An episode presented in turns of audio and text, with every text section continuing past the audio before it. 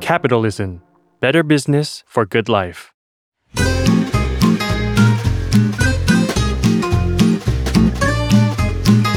Day One Podcast กับย้อยนภศรศิวิราช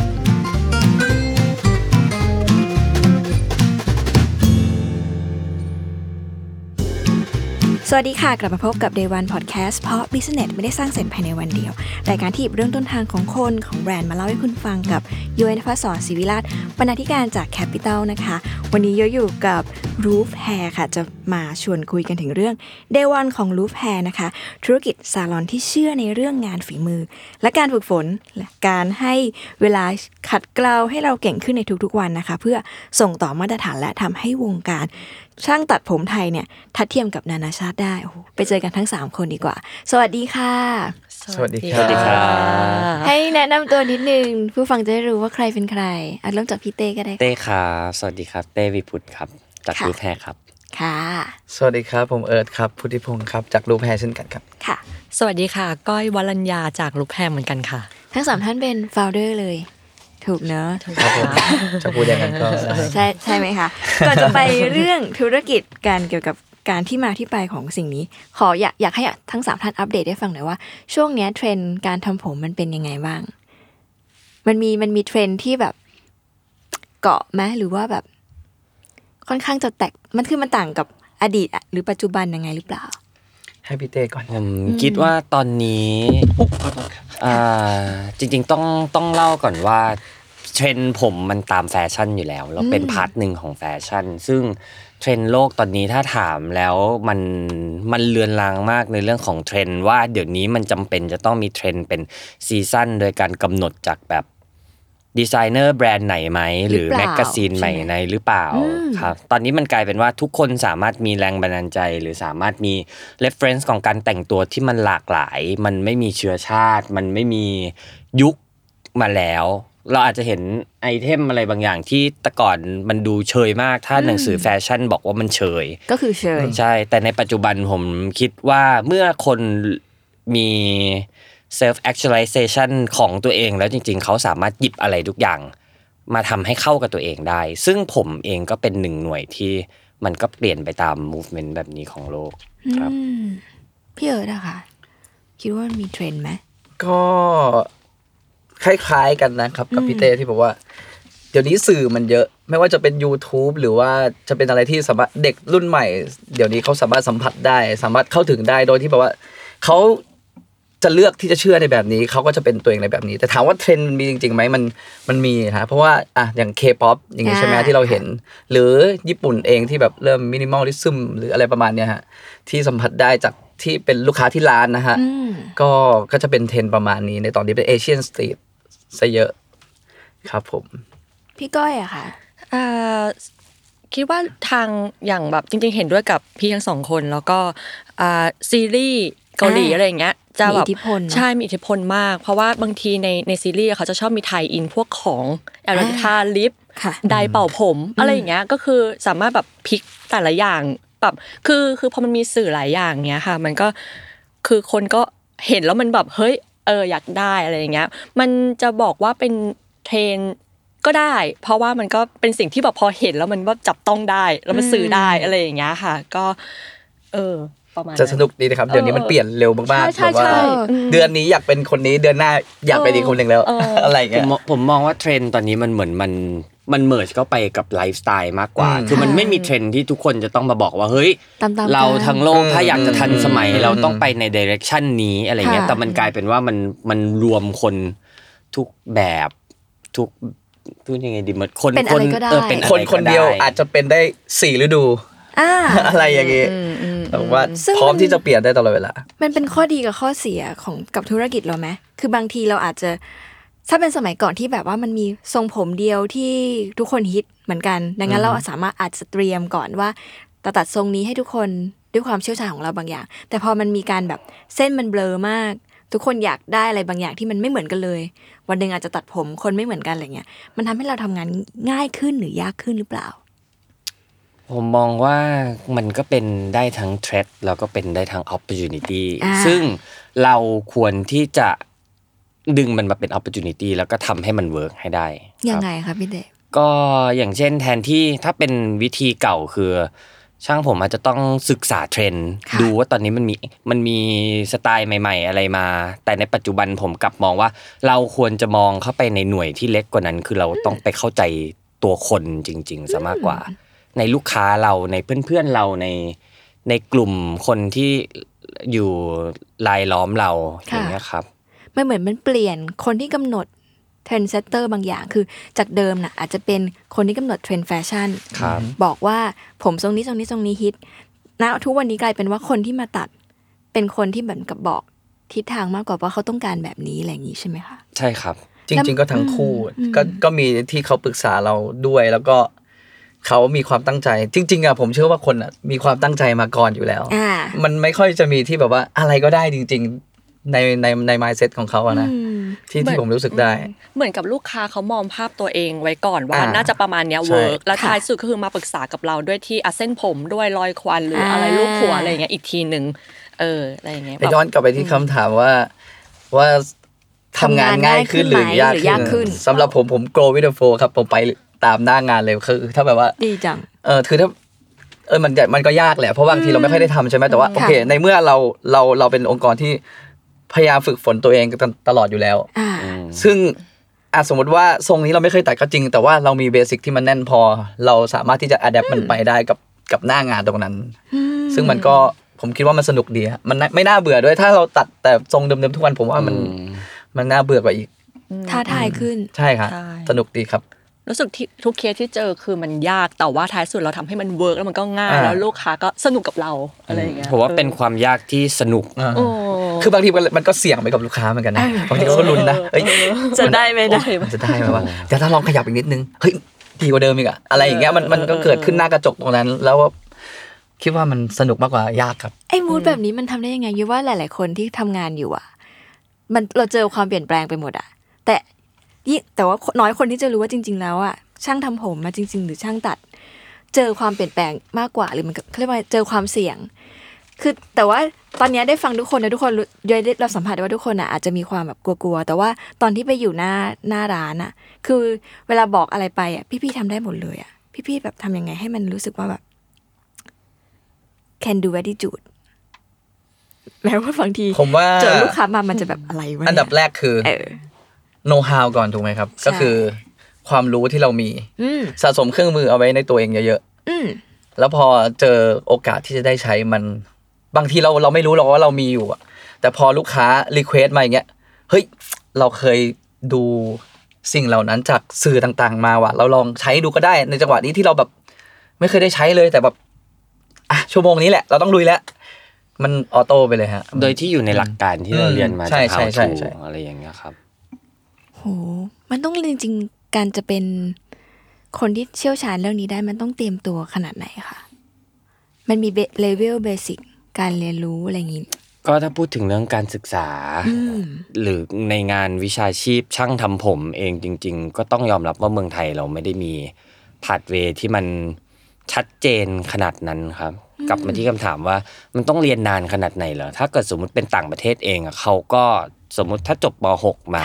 ค่ะคนที่อยากจะเป็นช่างทำผมจริง ๆ ก็คือไม่ต้องไปเรียนมหาลัยแล้วอ่าทุกคนก็เข้าไปโรงเรียนเสริมสวยได้เลย ซึ่งส่วนใหญ่มันก็จะใช้เวลาประมาณ 2 ปีถึง 3 ปี เรียนจบมาได้ใบประกาศ เอาใบประกาศไปสมัครงานเป็นผู้ช่วยอ่าการเป็นผู้ช่วยก็ขึ้นอยู่กับแต่ละประเทศอีกว่าเขามีกฎหมาย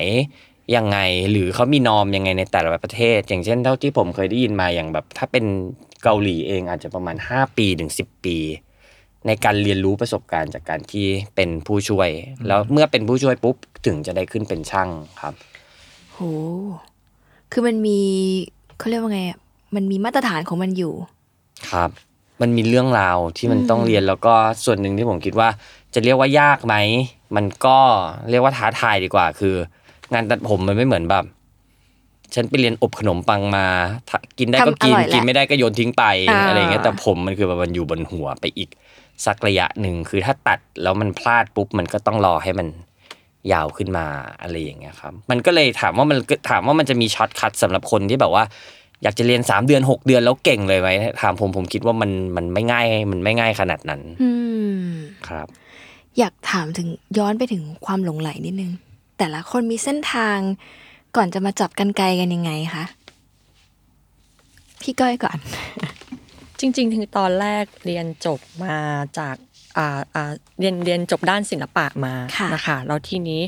คือก็ด้วยความอิ่มตัวของอืมงานงานที่จบมาแล้วก็อยากจะทำอะไรที่มันมีความมีงานที่รีเลทกับศิลปะนิดนึงค่ะแล้วทีนี้เราก็อยู่ๆก็จริง ๆ คือก็มันมันก็เหมือนอะไรที่ดนใจแล้วสักอย่างหนึ่งก็เอ้ยงานทำผมก็ดูน่าสนใจดี จริง ๆ ก่อนอ่า ก่อนหน้านั้นคือทำทำพาร์ทไทม์กับเพื่อนๆอะไรค่ะอย่างเงี้ยก็ก็ไม่ไม่ใช่แต่คืองานงานผมมันเป็นงานฝีมือออืมอ่า แล้วเราก็จบศิลปะเนี่ยเป็นงานแบบพวก painting อะไรพวกนี้อยู่แล้ว ก็ เออเราเราน่าจะชอบงานอะไรแบบนี้เหมือนกัน ก็เลยลองได้แบบได้ลองเริ่มทำพอเริ่มทำเอ้ยชอบ มันมันเหมือนกับว่า เราเรามองภาพตัวเองว่าเราสามารถที่จะไปยืนอยู่จุดนั้นน่ะได้นานแค่ไหน เพราะว่าการทำงานของของเราเนี่ยค่ะมัน มันค่อนข้างจะเกือบ 12 ชั่วโมงอืมเออแล้วแล้วเราจะสามารถอยู่ตรงนั้นได้ไหม เราทำได้ได้นานแค่ไหน แล้วก็ทำทำไปแล้วมันจริง ๆ มันมีความยากและง่ายอืมไปด้วยกันค่ะแล้วแต่เรารู้สึกว่าเราสามารถคลุกคลีไปกับปัญหาตรงนั้นได้ เราแก้เราแก้ได้เราทำงานกับมันได้ ก็เลย ตรงนี้น่าจะเป็นสิ่งที่เรียกแค่ว่า เรียกว่ามันก็เป็นแพชชั่นอย่างหนึ่งคือเราเราหลงไหลไปกับมันถึงมันจะมีปัญหาอะไรก็ตามอะไรอย่างเงี้ยค่ะ แล้วด้วยความที่งานผมมัน มันโอเคมันมีทักษะของของศิลปะเข้ามา เราอาจจะบอกว่าอย่างเรื่องการตัดผมอะไรเงี้ยมันมันต้องมีอิมเมจในหัว แล้วก็เพื่อที่ไปคุยกับลูกค้าอะไรเงี้ยแล้วเป็นงานที่จบในงานไม่อืมไม่ไม่ต้องแบบกลับเอากลับไปด้ไปทำอะไรอย่างเงี้ยเออเราเราจะชอบอะไรแบบนี้ก็เลยบอกว่า มันตรงกับจริตของเราเองด้วย แล้วก็อ่ามันก็ ประมาณนี้ค่ะ คือชอบชอบอะไรอย่างงี้ จริงๆ ขอแซงนิดหนึ่งอยากคอลเลกพี่ก้อยนิดหนึ่งว่าทำงาน 12 ชั่วโมงพูดไปนิดเดียวเดี๋ยวนี่จะตกใจการเรียนรู้อ่าใช่ใช่ในใช่ตอนเป็นเรียนกิจเออเป็นกิจกรรมเสริมหลังเลิกงานใช่เช่นบางทีก็เป็นใช่กินเลี้ยงบางทีก็เป็นประชุมบางทีก็เป็นเรียนอืมเรียนการสอนกันอะไรอย่างเงี้ยครับหมายถึงว่าอยู่ด้วยกันสิอยู่ด้วยกันสองชั่วโมงแต่แต่ถ้าเป็นจริงๆก็ตามกฎหมายแรงงาน8ชั่วโมงขอโทษค่ะโอ เคพี่เอิร์ธล่ะคะ สำหรับผมจริง ๆ ผมไม่รู้ว่าเรียก หลงไหล เรียกว่าหลงไหลตอนไหนด้วยซ้ำผมไม่รู้นะแต่ว่าจริงๆอะชีวิตผมแบบอะจริง ๆ ผมย้อนย้อนความกลับไปก่อนว่าผมเป็นคนหาดใหญ่ ค่ะ คืออยู่ต่างจังหวัด แล้วคือทุกทุกซัมเมอร์ทุกปิดเทอมเนี่ยโหย้อนนานมากเลยนะ ผมจะชอบทำสีผมตัวเองเล่น ทำเอง ใช่เมื่อก่อนมันจะมีโอ้โหบอกอายุเลยนะซันซิลโบคัลเลอร์ทันไหมครับ เป็นกล่องลีลีแล้วแบบอ่าอันนั้นแหละช่างช่างมันเถอะ ก็คือผมมาทำ ทุกปิดเทอมค่ะคือ เพื่อนๆจะรู้เลยว่า เดี๋ยวปิดเทอมไปตัวเนี้ยไปรับสมุดพกเนี่ยมันจะสีอะไรอ่าเออรอดูผมจะทำทำตลอดแล้วก็จนมาเรื่อยๆเข้ามหาลัยก็ตัดผมให้เพื่อนเล่นบ้างอะไรเงี้ยค่ะโดยไม่มีความรู้อะไรนะฮะอืมก็จริง ๆ ก็พักความคิดนี้ไว้เลย ไม่ได้ไม่ได้อยากจะเป็นช่าง ไม่ได้เคยมีความคิดในหัวเลยในในตอนแรก แต่ด้วยอ่าเบสเบสคล้ายๆ พี่ก้อยคือ ชอบทำงานฝีมือค่ะอชอบลงมือทำอะไรก็ได้ที่แบบ ที่มันไม่ไม่อยู่ในในในข่ายวิชาการจ๋าขนาดแบบนั่งหน้าคอมพิวเตอร์ เขียนหนังสือขนาดนั้น คือผมไม่ไม่ได้ไม่ใช่ไลฟ์สไตล์แบบนั้น ก็พอเหมือนเราเริ่มใช้ชีวิตมาเยอะมากขึ้นแล้วก็เลยรู้สึกว่ามันเป็นอาชีพที่เลือก เพราะว่าผมชอบเดินทาง ผมไปต่างประเทศอะไรเงี้ยผมเคยใช้ชีวิตอยู่ต่างประเทศค่ะผมรู้สึกว่าผมไม่อยากมี pattern ที่อยู่ในร้านอาหาร ผมไม่ได้ชอบแบบนั้นอะไรเงี้ยอืมผมก็เลยรู้สึกว่า ถ้าเราอยากเดินทางได้แล้วก็อ่าสามารถหาเงินเลี้ยงตัวเองได้โดยที่แบบว่าจบได้ด้วยตัวเองคนเดียวเลยค่ะมันมีอาชีพอะไรบ้างก็เลย มาลองตัดผมดู ช่วงสิบปีที่แล้วเมื่อก่อนมันเริ่มมาจาก barber อ่าอ่า barber แบบบูมมากๆ ซึ่งผมก็ไปเรียนมาคอร์สสั้นๆนั่นแหละ แล้วก็อยากจะลองไปสมัครงานที่ต่างประเทศดู แต่ว่า ตอนนั้นไม่มั่นใจในตัวเองเพราะเรียนน้อยมากก็เลย ตอนแรกจะตั้งใจเข้าไปสมัครงาน แต่ว่า อ่า ไม่มั่นใจนั้นเปลี่ยนไปตัดผมแทนแล้วกันครับ ไม่รู้จะบอกเขาว่าอะไรในตอนนั้น เออ ก็พักความคิดนั้นนิดนึงพอวีซ่าหมด ก็อะไอไอไอสิ่งเนี้ยย้อนกลับมาอีกรอบหนึ่งก็อะโอเคลุยเลย ตัดสินใจแล้วกันว่า อาชีพนี้แหละ เราเราอยากทำแล้วเราต้องเราต้องอยู่กับมันให้ได้ละแล้วก็คงจะไม่ตัดแต่ผู้ชายนะ เพราะว่ารู้สึกว่าวันหนึ่งมันน่าจะเบื่อแน่เลย มันจะมันคงจะตันอืมแล้วก็มาเจอ เนี่ยครับ ร้านทำผมอืมที่หนึ่งที่ที่ปลูกปั้นเราขึ้นมาอ่าจะมีโอกาสไปทำงานที่หนึ่งอะได้มีโอกาสทำงานที่หนึ่งครับอืมแล้วก็เรียนรู้สะสมประสบการณ์ครับใช่ครับ แล้วก็ออกมาทำเองอืมอืมโดยตอนนี้ก็รู้สึกว่าไม่น่าจะได้เดินทางสักเท่าไหร่แล้ว จากความตั้งใจที่แบบว่า อยากได้ อยากมีเวลาเดินใช่ทางใช่ใช่แต่ก็พอเป็นสนุกดีเจ้าของธุรกิจแล้วแต่ก็เออสนุกดีฮะเดี๋ยวกลับมาคุยกันต่อได้พี่เต้ล่ะคะ ความหลงใหลของพี่เต้ตอนไหนจริง ๆ มันก็เป็นส่วนที่มีทั้งของพี่ก้อยกับพี่เอิร์ธมาปนอืมปนกันอย่างแบบพี่ก้อยที่พูดถึงเรื่องของจริตว่าแบบมองเห็นตัวเองเป็นยังไงอืมหรืออะไรอย่างเงี้ยหรืออย่างของพี่เอิร์ธที่บอกว่าเริ่มต้นจากการที่ลองทำชอบอืมครับเริ่มเริ่มต้นจากการที่ลองทำหัวตัวเองก่อน แล้วค่ะค่อยลามไปทำให้หัวเพื่อนอะไรอย่างเงี้ยแต่ของผมจะมีอีกประเด็นหนึ่งนิดนึงตรงที่ว่าเหมือนตอนเด็ก ๆ ถูก ปลูกฝังมามั้งว่าเราต้องเรียนให้เก่ง เราต้องอ่าเราต้องเราต้องเข้ามหาลัยที่ดีให้ได้อะไรอย่างเงี้ยแล้วพอมันเหมือนถึงจุดหนึ่งที่อะเราก็ทำให้พ่อแม่อย่างที่เขา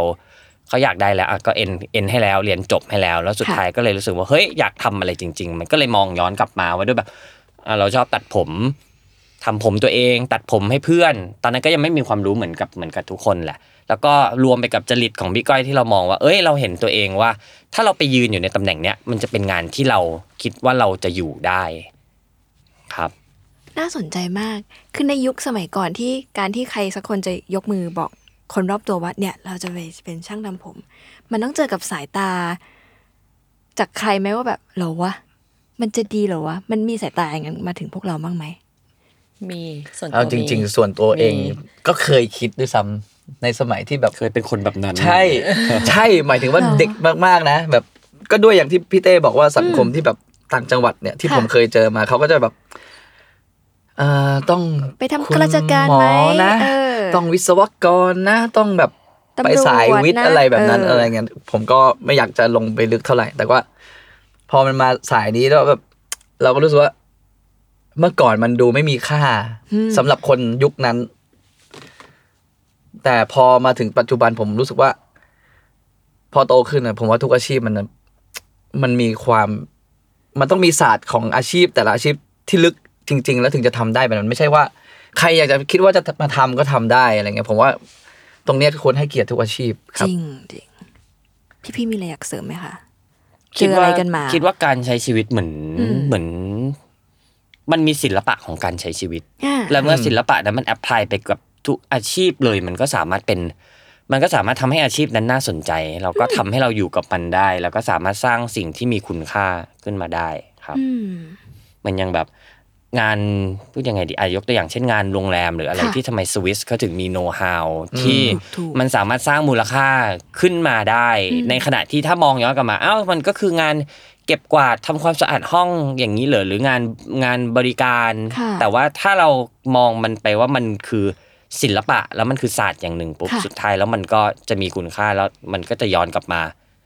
ลบคำสบประมาทอ่าใช่ในสังคมอะไรแบบนี้ได้ครับ เหมือนสังคมจะมองอาชีพที่สปอตไลท์ลงซะมากกว่า ซึ่งจริง ๆ คือ based on มันก็คือทำงานได้เงิน ใช่ไหม เหมือนกัน มันก็เหมือนกันแต่ว่าอะอย่างสมมุติว่าถ้าผมบอกมองบอกว่านักฟุตบอล อ่า นักฟุตบอลต่างชาติ นักฟุตบอลอังกฤษอย่างเงี้ย ซึ่งถ้ามองในสังคมไทยก็คือ พวกคุณก็แค่เอาไปเตะฟุตบอลนะเออ แต่ว่าไม่เห็นต้องทำอะไรแบบยิ่งใหญ่ขนาดนั้นเลย แต่ว่าเขาโอ้โหเป็นกว่าจะเขามีจะชื่ออยู่เสียงตรงมีอะไรนั้นได้ใช่ แต่ว่าเนอะสุดท้ายนั่นแหละย้อนกลับไปเบื้องหลังที่เขาจะไปถึงตรงนั้นได้ ไม่ว่าเขาจะทำอะไร แต่ว่าเขาต้องซ้อมเขาต้อง ทุ่มเทแรงกายแรงใจหรืออะไรต่าง ๆ มันมีเบื้องหลังหมดเลยทุกอาชีพผมว่าเป็นแบบนั้นอืมอืมเหมือนเวลาตัดผมตรงๆอย่างเงี้ยค่ะขอตัดแค่ตรงๆ จริง ๆ ตรงๆ ตัดยากมากอ่ามันคือการฝึกฝนมาเรื่อยๆเรื่อยๆ กว่าจะแบบเราจะมั่นใจให้ลูกค้าตัดตรงแบบเนี้ยได้ทำยังไงอะไรเงี้ยโดยทุกอย่างมันมีเบื้องหลังอืมการ โอ้กว่าจะแบบได้แบบนี้ได้อะไรเงี้ยมันเราเราก็เลยเห็นเห็นอาชีพเนี้ยเป็นคุณค่าอย่างหนึ่งมันก็เลยทำให้เราแบบเกิดแพชชั่นตรงนี้อืมได้เหมือนกัน ฝึกฝนเรื่อยๆค่ะ ธุรกิจร้านน้ำผมเป็นธุรกิจหนึ่งที่ย้อยอยากคุยมาตลอดชีวิตที่ทำเรื่องเป็นคนเล่าเรื่องธุรกิจเลยอะเพราะอะไรรู้ไหมคะคือทุกท่านในประเทศเนี้ยทุกถนนน่ะเราเห็นร้านน้ำผมทุกห้าสิบเมตรเลยอะแต่มันไม่เคยมีใครหยิบเรื่องเนี้ยมาเล่าเลยว่า การจะมันคล้ายๆร้านกาแฟทำไมร้านกาแฟเราให้ค่ากับโอ้โหบาริสต้าบลาบลาบลาแต่กับร้านทำผมเราแบบทำไมไม่มีใครหยิบเรื่องนี้มาเล่าว่า คนที่อยู่เบื้องหลัง คนที่ทำคนที่ตั้งใจ เราทุกคนล้วนใช้บริการทำผมอยู่แล้วอะไม่ว่าคุณจะชอบไว้ผมสั้นผมยาวผมหยิก มันต้องตัดผมอย่างน้อยหนึ่งเดือนทุกครั้งอะแต่ไม่เคยมีใครยก หรือให้คุณค่ากับธุรกิจนี้เลยอะไรเงี้ย วันนี้เลยดีใจมากๆที่จะได้คุยกัน ดีใจเหมือนกันครับไม่ใช่เหมือนกันเลยอยากรู้ว่า พอเรารู้ความรักความหลงไหลเราได้ฝึกฝนในเส้นทางของตัวเองมา มันเกิดอะไรขึ้นในวันที่สามคนจับมือกันแล้วบอกเราว่าเฮ้ยเราเปิดร้านของเราเองดีกว่า มันเกิดอะไรขึ้นจุดเปลี่ยนมันคือยังไง แล้วแบบมันมีอะไรน่ากลัวไหมจากคนที่แบบเป็นลูกจ้าง แล้วว่าวันหนึ่งแบบเฮ้ยมันต้องไปเป็นผู้ประกอบการของตัวเองแล้วอะมันมันเจอหนักหนาอะไร เอาเริ่มที่จับมือกันก่อน มันเกิดเหตุการณ์อะไรขึ้นเลยมา ตกลงกันว่าเฮ้ยเราเปิด จริงๆผขอมคิดว่าขอคิดรวมๆกันว่าจริงจะจริงทำจริงอะๆผมว่าทุกคนที่เป็นช่างหรือว่าทุกคนที่แบบมีอาชีพมีค่ะสกิลเลเบอร์อะไรพวกเนี้ย ผมค่ะคิดว่าสักวันหนึ่งไม่ว่าใครก็อยากจะเป็นเจ้าของอ่าหรือแบบอยากจะมีร้านเล็ก ๆ เป็นของของตัตัววเอเองง อืมมันเริ่มจากตรงนั้น มันเริ่มจากตรงนั้นก่อนแล้วก็แต่ส่วนตัวผมแยงนิดนึงส่วนตัวผมไม่ได้คิดว่าตัวเองจำเป็นที่จะต้องมีร้านร้านอ๋อแต่แค่คิดว่าเราควรที่จะมีอิสระในการทำสิ่งที่เราอยากจะทำอ่าฮะอะอย่างเช่น ยกตัวอย่างอย่างถ้าในเคสผมถ้าเกิดตอนที่ยังเป็นพนักงานค่ะอะยังเป็นลูกจ้างอยู่ทำงานค่ะกับที่ทำงานอยู่ในบริษัทอยู่อย่างเงี้ยค่ะมันก็จะมีมันก็จะมีไกด์ไลน์ที่บอกว่าทรงแบบเนี้ย ไม่ให้ตัด อ่ามันไม่เชิงไม่ให้ตัดหรอกแต่คือทรงแบบเนี้ยมันผิดไม่ใช่ concept เออมันผิดมันมัน concept มันมันมันไม่ควรทำนะ หรือถ้าอ่าฮะเกิดเราทำไปเราก็จะเกิด question mark ขึ้น หรือว่าอย่างถ้าเวลาตอนที่เราทำโฟโต้ชูตหรืออะไรเรามีไอเดียบางอย่างที่มันขัดกับภาพลักษณ์แบรนด์ แต่ว่าเราอยากจะพูดเรื่องนี้จริง ๆ แต่เราไม่ได้พูดหรืออะไรอย่างเงี้ยอืมมากกว่าสำหรับผมครับอืมอะย้อนกลับมาที่พี่เอิร์ธพอพี่เอิร์ธบอกว่าครับก็อยากเป็นเออเจ้าของธุรกิจ ไม่หรอกมันก็คือการ เหมือนเหมือนเหมือนตั้งเป้าให้ตัวเองเติบโตขึ้น อ่า อ่า ก็ไม่รู้หรอกว่าทำงานเป็นเจ้าของธุรกิจเราจะเป็นยังไง เราก็เลยลองดู อืม อืมมันเหมือนกับว่าเหมือนอ่าสมมติว่าเราจบมสามก็คือต่อมปลายต่อมหาลัยมันก็ไปเรื่อยๆ ในแบบนั้นนะฮะผมรู้สึกว่ามันก็เป็นผ่านเวที่ที่ผมอยากวิ่งไปเฉยอืมๆอืม แล้วคิดว่ามันน่าจะเป็น timing ที่แบบว่า ลงตัวแล้ว เออลงตัวของทั้งสามคนด้วยมั้งครับ อย่างตอนอย่างตอนผมออกมาผม ก็เป็นฟรีแลนซ์ไปเองก่อน สักประมาณปีสองปีอือฮึอืมซึ่งตอนนั้นก็ประมาณน่าจะประสบการณ์ประมาณสักเกือบเกือบสิบปีอะไรอย่างเงี้ยแล้วเราก็เลยรู้สึกว่าอะถ้าเรามีเรามีร้านเรามีองค์กรที่มันที่มันเป็นหลักเป็นแหล่ง มันก็ดูน่าจะทำอะไรได้มากขึ้น อืมพี่ก้อยแล้วค่ะ ส่วนตัวรู้สึกว่าคือการที่เรามาจับมือร่วมกันกับ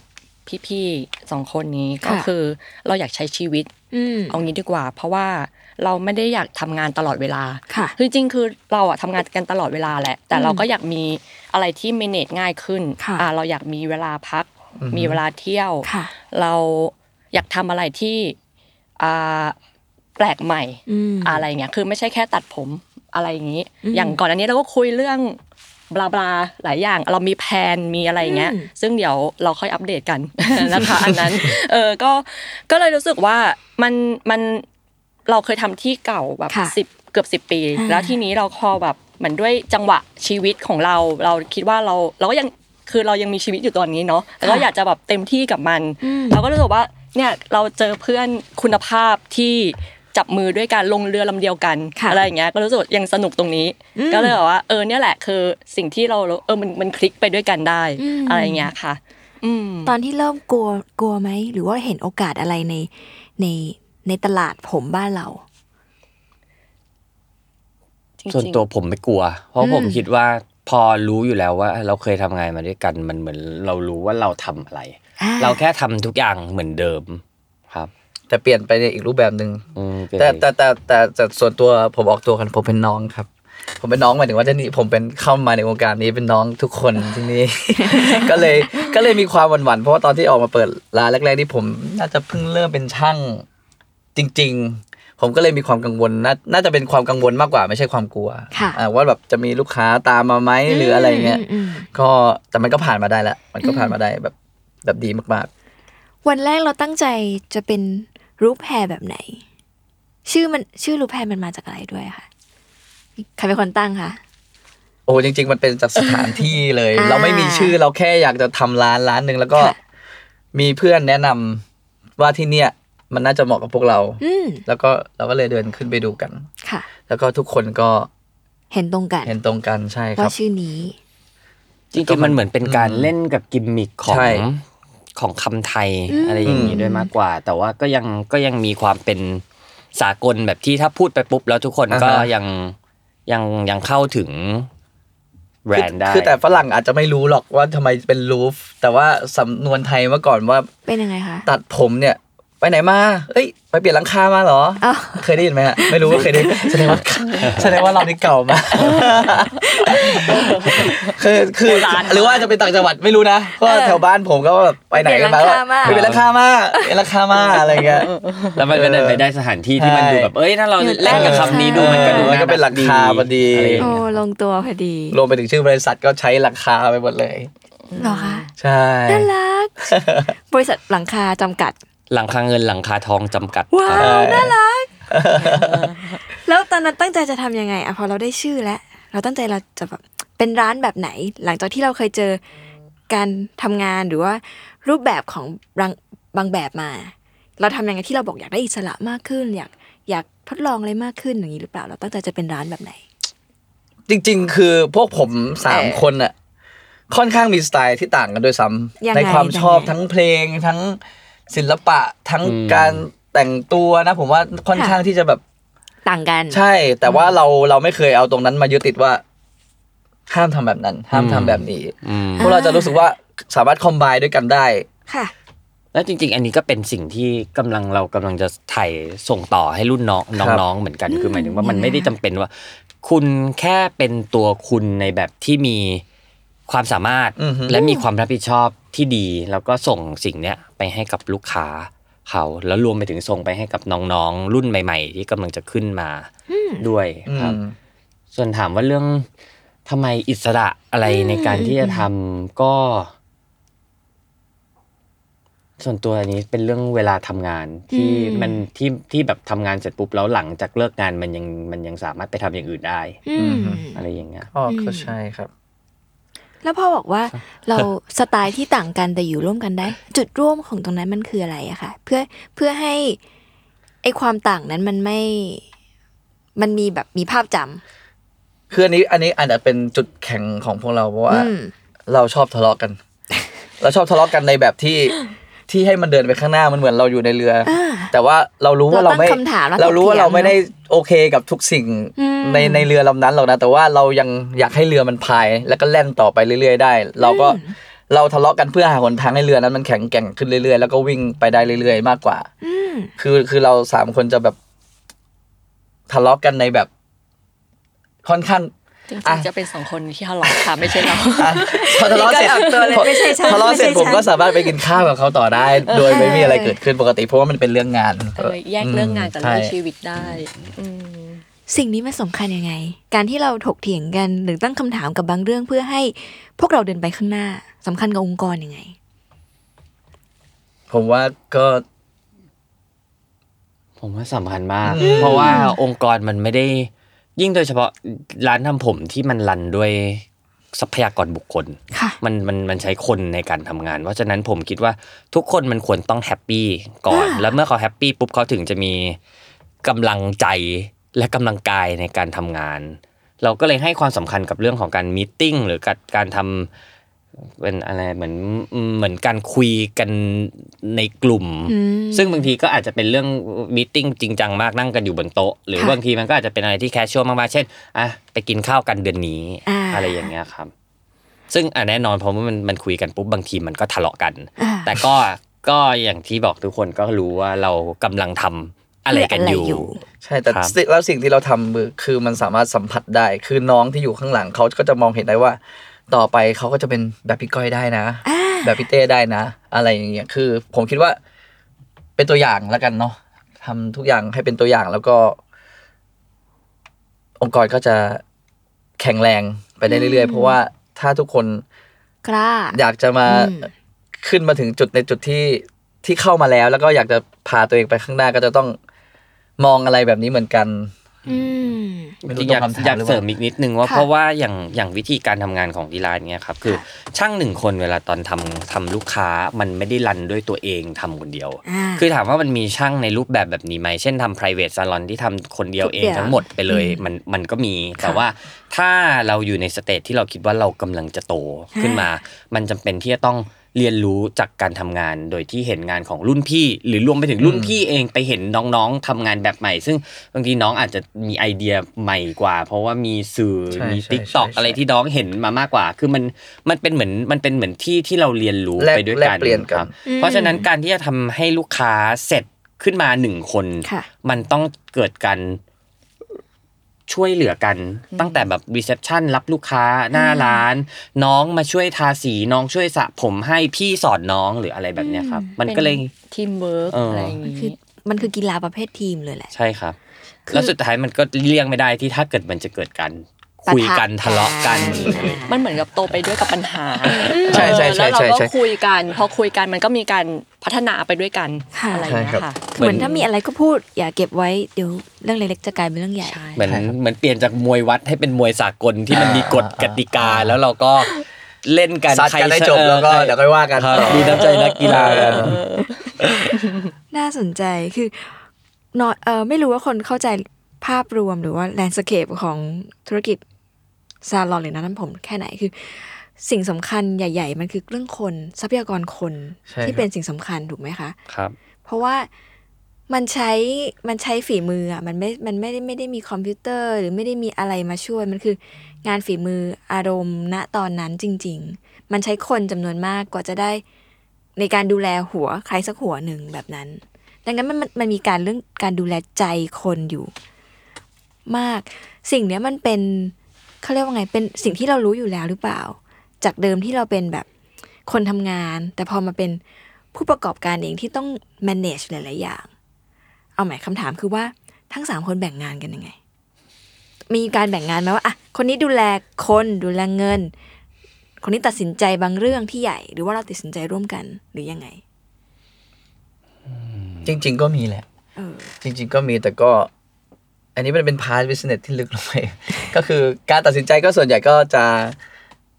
มอบหลักๆ ให้เป็นพี่เต้ซะเยอะ เพราะว่าพี่เต้เขาเป็นผู้ใหญ่ที่สุดค่ะในในร้าน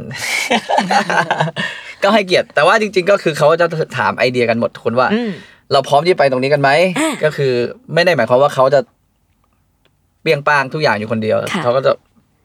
พูดคุยภาพรวมกันทั้ง ทั้งหมดครับ แล้วก็ส่วนการแบ่งหน้าที่ก็เป็นเรื่องของอ่าสมมติมีสองตอนนี้มันมีสองสาขาก็ค่ะแบ่ง ผมดูแลไปสยามอืมว่าพี่ก้อยก็ดูแลสุขุมวิทอะไรประมาณเนี้ยครับอืมหลังบ้านก็คุยกันตลอดเวลา คือถามว่ามันแบ่งไหมตั้งแต่เดวันที่มาค่ะทำงาน ผมคิดว่ามันไม่ได้แบ่งที่ชัดเจนขนาดนั้น เพราะว่าอืมตอนเริ่มร้านจริง ๆ คนมันก็น้อยมากอ่ามันใช่แทบจะแบบใช่ทุกคนทำกันทุกอย่างไปเลยใช่ใช่อ่าแล้วก็ อันนี้อันนี้อันนี้อันนี้ไม่รู้ไม่รู้ว่าคนอื่นคิดไหมแต่ส่วนตัวผมผมจะชอบเป็นคนที่อยากให้ลอง อยากให้ทุกคนลองทำทุกอย่างไปก่อน แล้วถ้าเกิดมันไม่ work จริง ๆ ก็ค่อยหาแผน B หรือหาทางออกไป อย่างยกตัวอย่างเรื่องง่ายๆ เช่นแบบอย่างเรื่องโซเชียลมีเดียก่อนอืมอันนี้ผมพี่เอิร์ธพี่ก้อยก็เคยทำด้วยกันมาทั้งหมดแล้วสักพักรู้สึกว่าเฮ้ยมันไม่ work ว่าลองเปลี่ยนเป็นให้พี่ก้อยดูแลคนเดียวไปเลยทีหนึ่งไหมพอไปถึงจุดหนึ่งเฮ้ย ลองเปลี่ยนมาให้พี่เอิร์ธดูหรืออะไรอย่างเงี้ยเราก็เปลี่ยนสลับสลับมือกันมา สุดท้ายก็ครับ ให้คนอื่นทได้ลองแล้วได้รู้แล้วำเพราะว่าเพราะว่าเพราะอะว่ามันมัต้อนงลองก่อนทำเยอะลูกค้ามันก็จะโหลดไปหเรื่รืออย่างอยแบบๆแล้วอย่างมันตอนแรกเรื่องการเงินอะไรอย่างเงี้ยก็อ่าทุกคนก็ใหม่มากค่ะอ่าก็ก็ลองทำกันไปก่อนแต่สุดท้ายพอมาลองทำแล้วแบบโอเค เราเข้าใจคอนเซปต์ว่ามันประมาณนี้แต่ว่าจ้างเถอะอย่างอย่างให้คนอื่นอย่างที่ทำเถอะพี่ก้อยบอกว่าโตไปกับปัญหาครับครับ ใช่ ปัญหามันมาแล้วก็มาคุยกันว่าเราจะแก้ยังไงดีถ้าถ้าถ้าอย่างตอนนี้ก็ถ้ามองถ้ามองพูดไงดีสรุปสรุปง่าย ๆ ก็ค่ะเหมือนก้อยจะดูแลสาขาสุขุมวิทค่ะเอิร์ธจะดูแลสาขาสยามส่วนผมจะดูแลภาพรวมอืมครับ มีการแบ่งกันแบบนั้นครับ แล้วมันมีทักษะไหนที่เราแบบต้องเรียนรู้คือเรียนรู้มาก ๆ ในช่วงที่เราเริ่มธุรกิจนี้ไหมคะ จากเดิมที่เราเป็นแบบคนทำงาน แล้วตอนนี้เราต้องมาแบบ เป็นผู้ประกอบการเป็นสิ่งที่เราต้องดูแลเองเนี่ยแต่ละคนมันมีทักษะไหนที่เป็นทักษะใหม่ที่ได้ได้เรียนรู้ไหมหรือต้องเรียนรู้ในช่วงเริ่มต้น ของผมเรื่องการเงินกับเรื่องทรัพยากรบุคคล อืมอันนี้ใหม่มากจริงๆก็เหมือนกันนะอืมเรื่องการเงินก็ก็ลงไปจับอยู่บ้างในช่วงแรกๆ พอหลังๆ ก็เริ่มมีคนอื่นเข้ามาก็เลย เริ่มปล่อยบ้างอืมแต่เรื่องคนตอนนี้เป็นเรื่องหลักของผมอืมอืม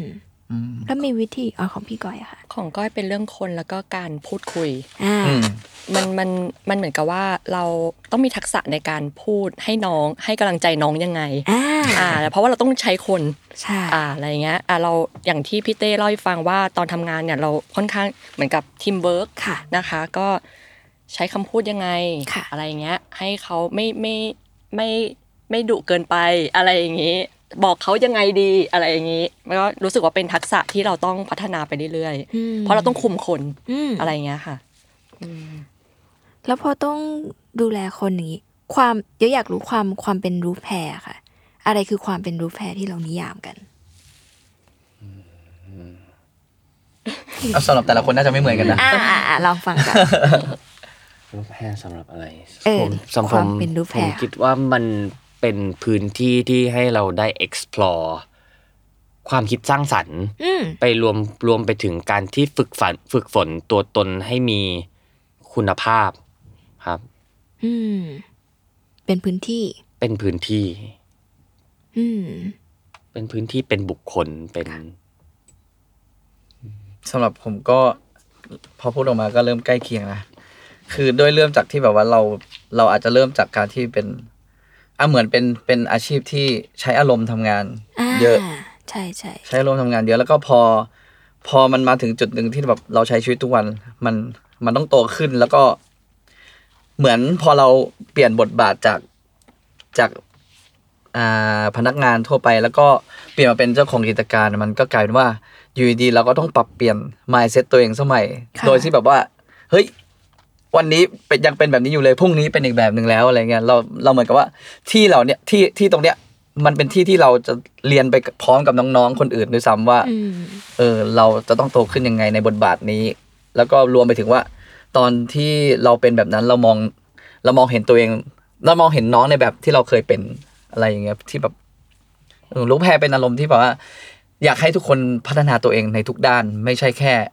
ตัดผมอย่างเดียวอืม ประมาณนั้นครับ ค่ะ นิยามของรูปแพรมองว่าก็จริงๆ คล้ายๆ กับพี่ตอบเต้ช้าตอบยากหน่อยนะครับ ตอบไปหมดแล้วเป็นเป็นสเปซของการเรียนรู้ และอ่ายิ่ยิ่งเป็นทางศาสตร์ของการทำผมด้วยอืมเราก็อยากให้ความสำคัญของงานทำผม คือพอน้องจริง ๆ น้องรุ่นใหม่ที่จริงๆทุกคนเลยที่เข้ามาเนี่ยไม่มีใครจบทำผมมาก่อนค่ะหรือบางคนอาจจะแบบมีเคยไปทำ ตามร้านอื่น ๆ มาก่อนมาก่อนอย่างเงี้ยค่ะค่ะอ่าก็ท้ายสุดก็ต้องมาเรียนกันใหม่อืมอะไรอย่างนี้ ทีนี้คือเขาเราก็เหมือนกับเห็นฮะเราเราเราทำงานกันแบบนี้อยู่แล้วแหละแล้วอย่างเงี้ย เราก็รู้สึกว่าเราเราก็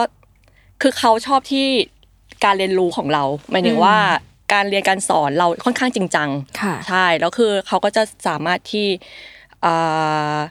เหมือนพัฒนาตัวเอง ไม่ใช่เหมือนอย่างที่พี่พี่เอิร์ธบอกก็คือ นอกจากที่จะมีเรื่องทำผมแล้วก็จะมีค่ะเรื่องของทางอื่นอืมพอมันมีการเรื่องเรื่องของการเรียนรู้ตรงเนี้ยมันเลยเป็นจุดเด่น แล้วก็แบบเป็นนิยามของของรูปแพทย์ที่แบบอืมคนภายนอกเขามองนะคะอืมว่าแบบเออแบบว่าเหมือนเรามีเสน่ห์แบบตรงเนี้ยน้องเออๆบางคนในร้านเรียกว่าโรงเรียนสร้างคนเออเหมือน AF โรงงานสร้างคนเออจริงๆเลยเป็นเออ AF เหมือนกันโรงงานสร้างคนโรงงานสร้างคนอืม เหมือนเป็นพื้นที่ที่ให้โอกาสคนจริง ๆ ทีนี้มันมี DNA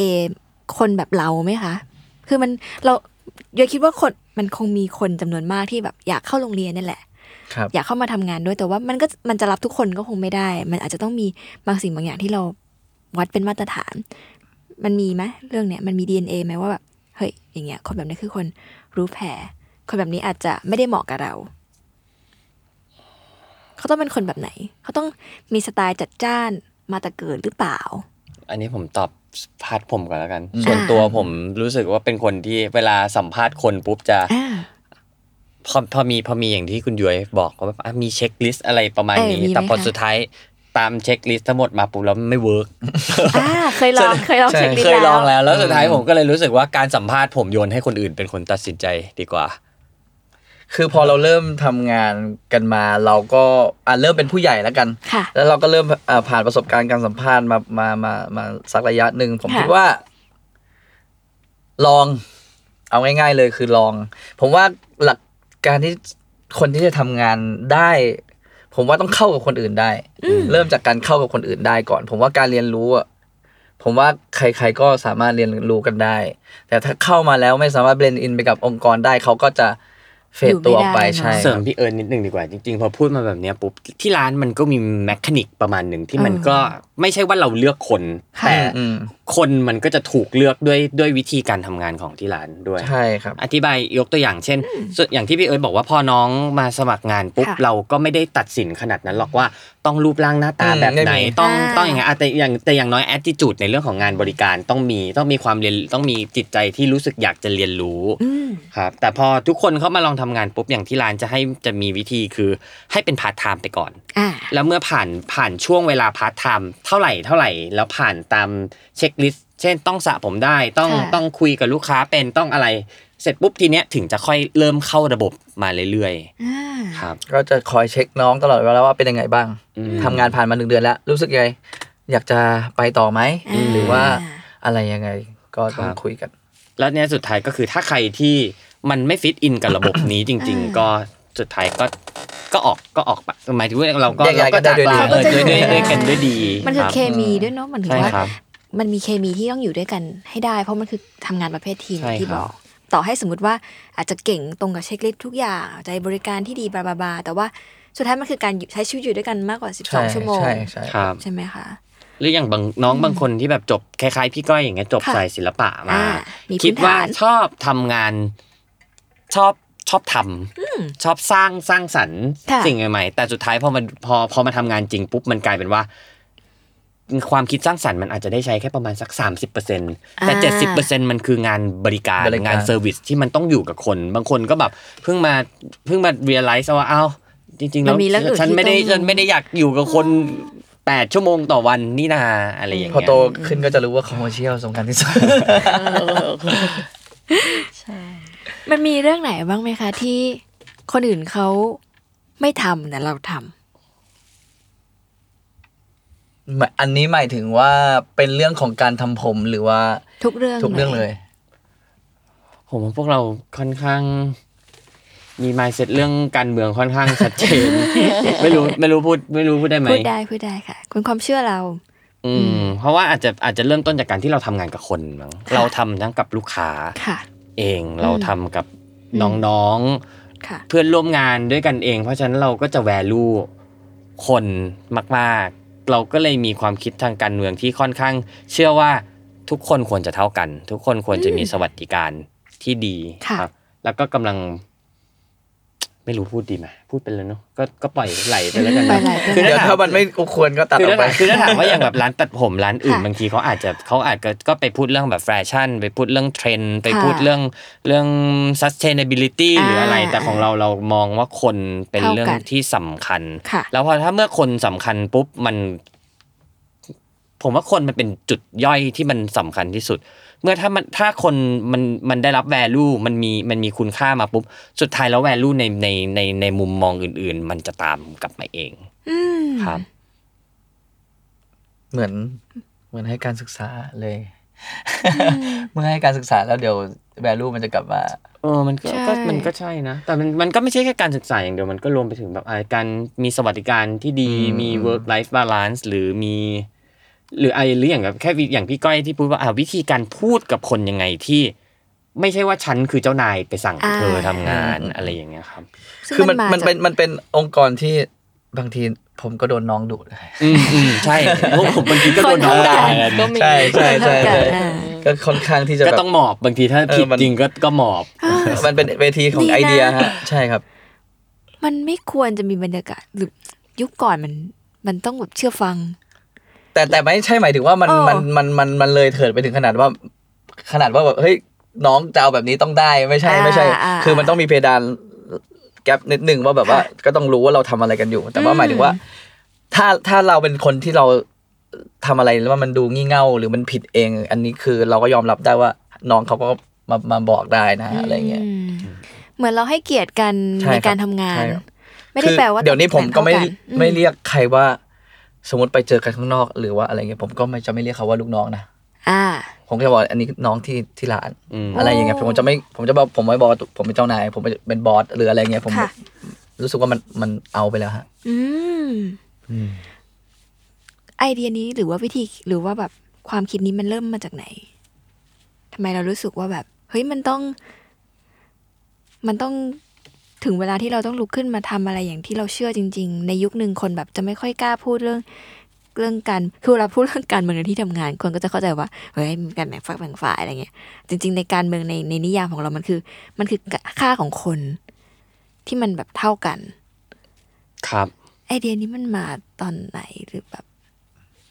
รู้สึกว่ามันสำคัญ จริง ๆ มันเป็นผมว่ามัน มันถ้าไม่พูดให้เป็นการเมืองมันก็ได้เออเหมือนกันนะอ่าก็คือมันคือก็นิสัย common sense เหมือนกันการเนอะอยู่ด้วยกันการอยู่ร่วมกันอืมสมมติว่าเรามีบ้านหลังหนึ่งแล้วแบบค่ะเฮ้ย ฉันเป็นพ่อ คุณต้องฟังฉันอย่างเดียวมันมันมันก็ไม่ใช่ใช่ไหมฮะอืมผมรู้สึกว่าคนเรามันก็มีความสามารถหลากหลาย มีไอเดียที่หลากหลายค่ะมีความคิดที่ไม่เหมือนกันอืมซึ่งนั่นแหละ สุดท้ายคือเราเราอยากให้บ้านนี้เป็นแบบไหนล่ะ ถ้าเราอยากให้บ้านนี้เป็นแบบ ยังไงดี อยากให้บ้านนี้มันมันเป็นเอาอย่าหลุดก็ถามว่ามาจากไหนเอามาจากไหน ก็มาจากนั่นแหละมาจากสิ่งที่อยากให้บ้านนี้มันอบอุ่น ผมว่ามาจากเออมาจากเออเออมาจากเออง่ายสุดเออก็คือเราทำงานกับคน well-being เราอยู่กับอะคนอะอะเพราะฉะนั้นมันก็เลยมันก็เลยใช่ มันก็เหมือนอยู่ดีๆ มันก็มันมันก็เราอยากเราเราอยากเราอยากเป็นยังไง เราอยากได้ยังไง เราอยากถูกทรีตยังไง เราก็เลยทำให้สิ่งเนี้ยกลับโอเคกลับเข้าไปเราเราอยากมี ชีวิตที่ตื่นอยากมาแล้วตื่นเอ้ยอยากตื่นมาแล้วมาทำงานทุกวันอยากอยากมีความสุขในการทำงานทุกวันอ่าเราก็เลยต้องสร้างบรรยากาศของบ้านเราให้มันน่าทำงาน ใช่ส่วนหนึ่งรู้สึกว่าจากอันนี้ด้วยจากลูกค้าด้วยเหมือนกันนะอ่าเพราะลูกค้าเนี่ยคือจริง ๆเขาอาจจะแบบตอนทำงานเขาเป็นอีกอีกแบบหนึ่งแต่พอมาหาเราเป็นอีกแบบหนึ่งอืมอืมอืมอะไรเงี้ยยังไงมันก็เลยคะแบบว่าเนื้อป้ามันกลายเป็นมีความเท่ากันอะไรสักอย่างหนึ่งคือเขาไม่ได้แบบจะเหมือนกับยังไงดี บางทีแบบว่าคนที่จองมาเป็นเลขาอะไรเงี้ยแต่คือพอมาอยู่กับหน้าหน้ากระจกกับเราอะคือคุยกันแบบเฮ้ยบางคนโอใหญ่โตเลยเอออะไรเออเงี้ย เออเออรู้สึกว่าคือเขาเองเขาก็ไม่ได้ถือตัวกับเราเราเองก็ไม่ได้ถือตัวกับเขาแล้วรวมกับบรรยากาศการทำงานด้วยเหมือนกัน อืม มันก็เลยคิดว่ามันมาจากอะไรดีอะมันก็มวลของทุกคนเออนั่นเองนั่นแหละอืมที่อืมที่ที่ช่วยทำให้มันเป็นแบบนี้ขึ้นมาได้ จะมาแอจาบกสไหนปอยนี่ว่าลูกค้ารูรูปปรูปแพ้น่ารัก เราอะไรนะต้องบอกว่าลูกค้รูปแพ้น่ารักด้วย เออเออใช่อืมคนไม่ได้เลือกรูปแฮร์แต่ว่าเออรูปแฮร์เลือกคนเฮ้ยเกินไป คนถูกเลือกโดยรูปแฮร์คมเฉยจริงคือเหมือนกับว่า ถ้าเป็นลูกค้าที่ต้องการการพี่นอบพะเนาเขาก็อาจจะไม่ได้เหมาะกับเราเขาก็ก็เลือกคือมามากลางๆใส่กันมาเป็นเออตัวเองใส่กันได้ที่นี่อ่าค่อนข้างที่จะแบบค่อนข้างโอเพนพ อพูดถึงลูกค้าแล้วมันมีเคสที่ประทับใจมากๆไหมของแต่ละคน โอ้มันเยอะมากเยอะเนอะจริงๆมันเดี๋ยวต้องนึกนิดน่านึรักงทุฮะกคนอะรู้สึใช่กอย่างนะนั้นลูกค้าผมน่ารักเยอะมาก มุมผมผมคิดว่าน่าจะเป็นแบบมันไม่ไม่พูดเป็นตัวบุคคลดีกว่าค่ะแต่เป็นแบบลูกค้าที่ support เราตั้งแต่เราเริ่มเป็นช่างอ่าตอนที่เรายังแบบอืมอืมแทบจะเพิ่งจับใช่ใช่เป็นไกลครั้งแรกมาแล้วตัดมาแล้วเอ้ยเขาชอบมากเลยแต่แบบเราก็ตอนนั้นเราคิดเอ้ยชอบอะไรวะอ่าอ่าชอบชอบพอดีก็ทำทำไปเรื่อยๆจนตอนนี้แบบประมาณเกือบจะสิบประมาณ 13 ปี แล้วก็ยังเป็นลูกค้าบางคนตัดกันตั้งแต่โอ้นักศึกษาจนมีลูกมีครอบคจนรัมีวลูกจนอะไรอย่างเงี้ยใช่ไหมคือเหมือนมันเห็นการพัฒนาเขาก็เห็นเราพัฒนาเราก็เห็นเขาเขาพัฒนาเขาเติบโตเขาเปลี่ยนเปลี่ยนสถานะจากนักเรียนไปเป็นไปเป็นคนทำงานทำทำงานไปเป็นแม่คนอะไรอย่างเงี้ยแล้วมันก็มีทั้งโมเมนต์ที่ บางทีเราเศร้า เราเราเราเราเราเพื่อนเราดาวน์แล้วเราเจอเขาเราทำงานกับเขาแล้วเรารู้สึกว่าเอ้ยมัน มันลิฟต์อะไรบางอย่างในตัวเราขึ้นมา หรือบางครั้งเขามาหาเราด้วยมูทที่ที่เขาไม่ดีเขาแค่มาเล่าให้เราฟังเราช่วยฟังให้เขาเราทำให้เขาสวยงามขึ้นเขาเฟรชขึ้นอะไรอย่างเงี้ยก็มันก็ผมว่ามันเป็นคุณค่าที่บางทีมันก็อธิบายอธิบายเป็นเป็นเป็นเหตุการณ์เฉพาะเจาะจง หรือเป็นมูลค่าอะไรอย่างเงี้ยไม่ได้อืมใช่ใช่ใช่อันนี้อันนี้เห็นด้วยครับ มันมันมีปัจจัยหรือว่ามันเป็นเพราะอะไรคะเราถึงเขาเรียกว่าไงอะการจะเป็น ช่างที่ดีหรือว่าเป็นร้านที่ดีได้มันต้องประกอบด้วยปัจจัยอะไรบ้าง คิดว่าที่เขาผูกพันกับเรามันเป็นเพราะอะไร แต่อันดับแรก ถ้าเปิดร้านตัดผม ผมก็คิดว่า ความรู้อ่าของวิชาตัดผมก็จะเป็นที่หนึ่งรากฐานอัดับแรกที่สำคัญอืมรากฐานที่สำคัญก่อน หลังจากนั้นก็เป็นเรื่องเรื่องเรื่องเรื่องของการประดับประดาสิ่ง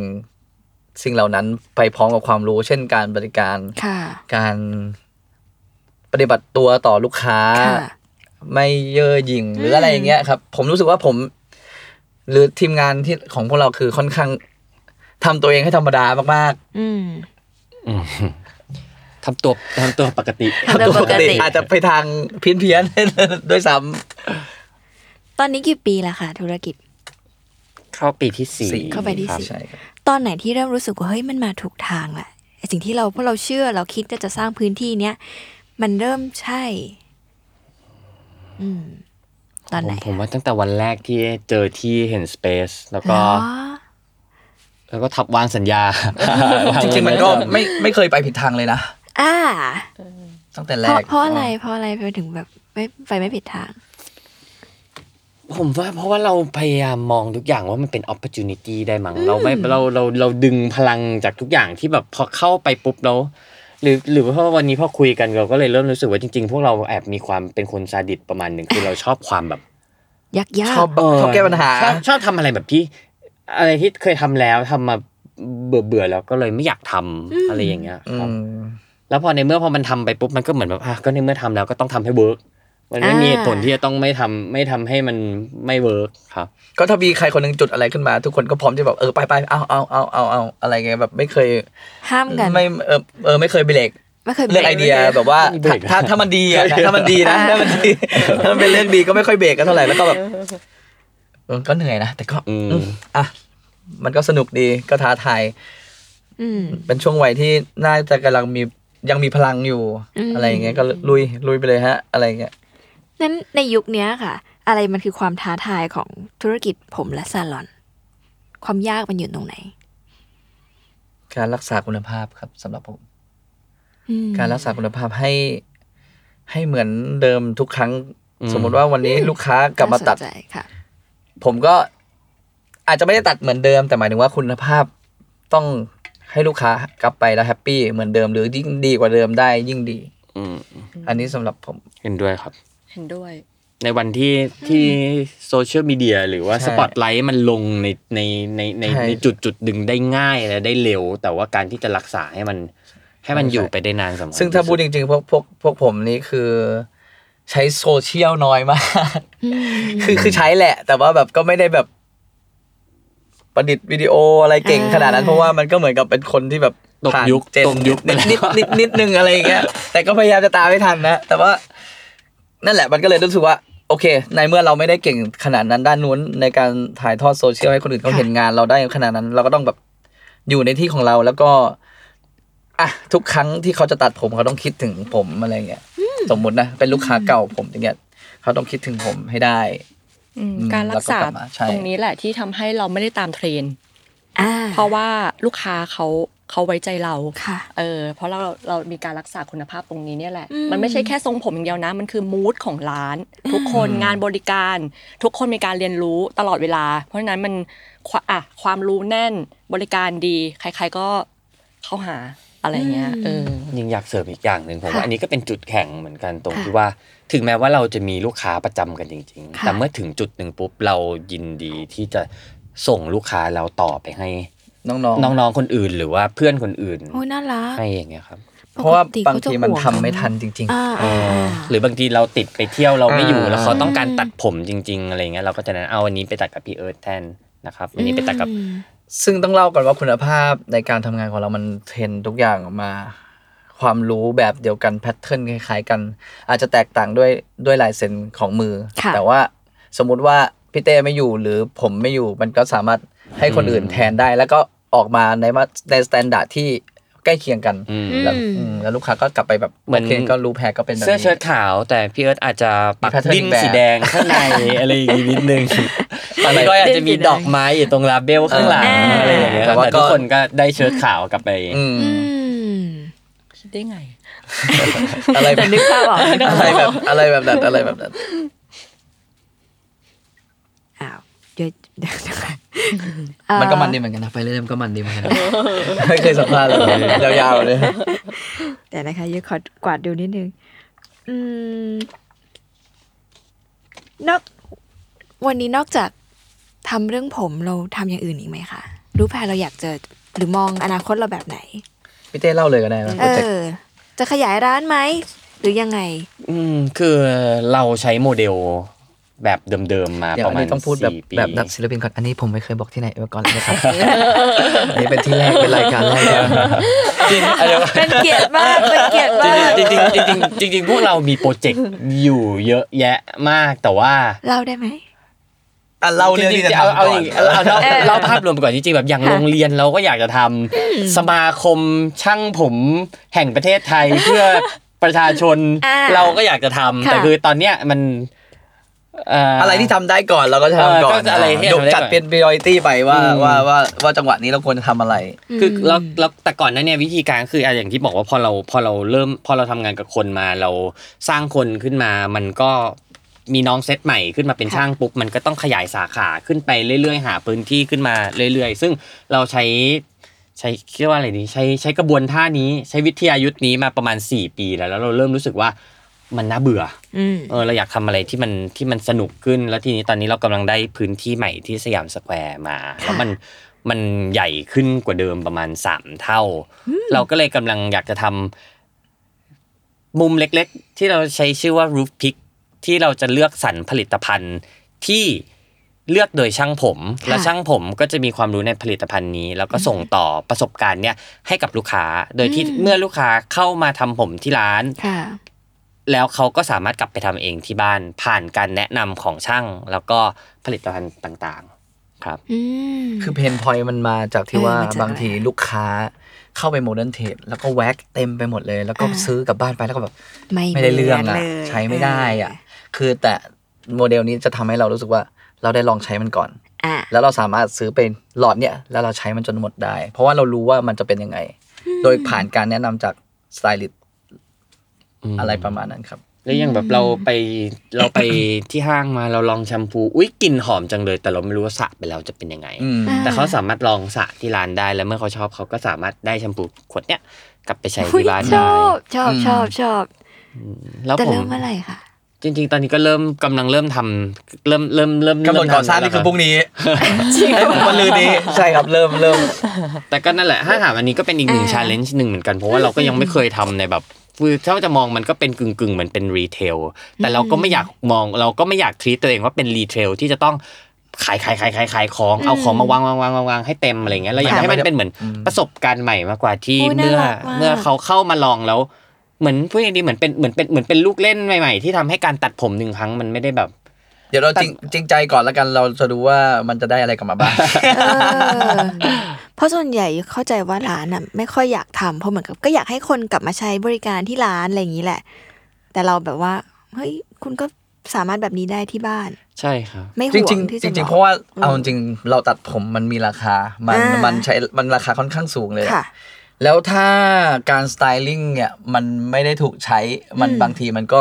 ทำให้รู้สึกว่าการตัดผมนั้นมันไม่เกิดอะไรขึ้น อืมโอ้อันนี้พอยนี้ดี คือผมว่าอย่างนี้ก็ถ้ามองมันแล้วก็พวกเราก็ค่อนข้างจริงใจกับลูกค้าก็ก็ถึงบอกว่าขอจริงใจก่อนแล้วกันแล้วเดี๋ยวดูว่ามันจะใช่เกิดใช่อะไรใช่ขึ้นคืออย่างลูกลูกค้าลูกค้าบางคนอยากมาตัดผมแบบทุกเดือนค่ะเดี๋ยวผมขอบุ๊กเลยเดือนหน้าวันนี้ผมแบบสองเดือนก็ได้ครับ เดือนหนึงมันยังแบบ ผมว่ามันยังโอยังเคยังโอเคอยู่เลยอะไรเงี้ยลองไปจัดผมดูไหมสไตลิ่งดูก็ได้มันยังโอเคอยู่นะอะไรเงี้ยบางทีมา อยากไว้ผมยาวค่ะ แต่ว่ามันเริ่มไม่เป็นทรงละแล้วจะไว้ยาวยังไง ก็ ตัดนะตัดไปประมาณนี้นิดนึงเดี๋ยวรอให้มันขึ้นมาแล้วเดี๋ยวไว้ยาวเดี๋ยวนะมันก็จะเจอปัญหาเดิมแล้วก็อืมที่เราใส่หมวกไว้ก่อนเลยก็ได้นะครับ แล้วค่อยมา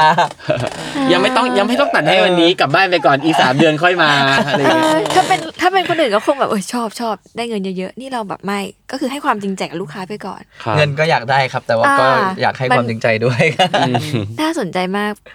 คนจะชอบบอกว่าคนพวกพวกเราที่เป็นผู้บริโภคก็จะชอบถกเถียงกันว่า อะไรมันคือเหตุผลของการที่ต้องตัดผมครั้งละเป็นพันๆแต่พวกเราก็จะมีเขาเรียกไม่รู้ว่าข้ออ้างหรือว่าคิดเองจริงๆว่าหรือหรือว่าจริง ๆ มันคือความคิดที่ถูกต้องเดี๋ยวพี่ๆแก้ได้นะคะ คือการตัดผมที่มันมีราคามันคือ ต่อให้มันยาวขึ้นมันก็ยังจะดูดูดูได้เขาเรียกไงเป็นทรงที่ยังดูดีได้จริงหรือเปล่า อันนี้เข้าใจถูกไหม ผมว่าจริงนะจริงมาก แล้วการที่บอกว่าเป็นทรงอยู่ได้เนี่ย อันเนี้ยมันก็ขึ้นอยู่กับว่า แต่ละคนนิยามคำว่าทรงอยู่ที่ตรงไหนค่ะอืมและช่างตัดผมเองที่ช้คำว่าไงดีที่ที่ที่ที่ดีควรจะต้องจับ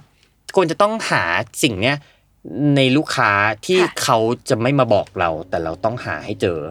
คำว่าว่าปัเป็นญหาเขาอยู่ตรงไหน เป็นทรงของบางคนอาจจะหมายถึงว่า ผมยังดูฟูอยู่ เป็นคนของบางคนคือ ผมไม่มาทิ่มหูแล้วอืมอะไรอย่างเงี้ยครับแต่ในขณะที่บางคนผมที่หมูแล้วอ้าวฉันก็ใส่เจลปาดไปปุ๊บอืมยังเป็นทรงของฉันอยู่อะไรอย่างเงี้ยบางคนแฮนเดิลได้บางคนก็แฮนเดิลไม่ได้เลยก็มีอืมแล้วเมื่อเราอ่านตรงนี้ได้ปุ๊บเรา deliver สิ่งที่เขาต้องการไปได้จริง ๆ อันนั้นแหละก็คือทำให้เขาสามารถอยู่กับผมนี้ได้โดยที่ไม่ต้องมาตัดบ่อยโอ้ดีมาก ซึ่งมันเริ่มจากการที่ตัด ดีด้วยนะครับ หมายถึงค่ะว่าการคอนเน็ชันของแต่ละผม แต่ละครับ ชั้นผม ถ้ามันไปเรื่อยๆ ได้ มันก็จะอยู่ไปได้ยาวอืมๆแล้วนี่มันก็ผมถ้ามองผมมองมันมันก็ตีกลับไปตรงที่ว่ามันก็คือเรื่องของคนที่ทำไมเราถึงต้องเข้าใจคน อ่า มันมันมองมันคือเลเยอร์ของพี่เอิร์ธที่บอกว่าโอเค ตัดตัดตรงตัดสวยอืม แบบ principle ของการตัดผม อันเนี้ยมันเป็นสิ่งที่จริง ๆ แล้ว ถ้าพูดก็คือช่างตัดผมทุกคนมันมี มันมีอยู่แล้วแหละ แล้วช่างตัดผมที่ดีก็ยิ่งต้องก็ยิ่งต้องมีมากกว่า ครับออะไรคือสิ่งที่ได้เรียนรู้จากการทำธุรกิจมาตลอดสามสี่ปีค่ะ แต่ละคนเรียนรู้อะไรบ้าง หรือมีเรื่องไหนที่แบบเปลี่ยนความเชื่อ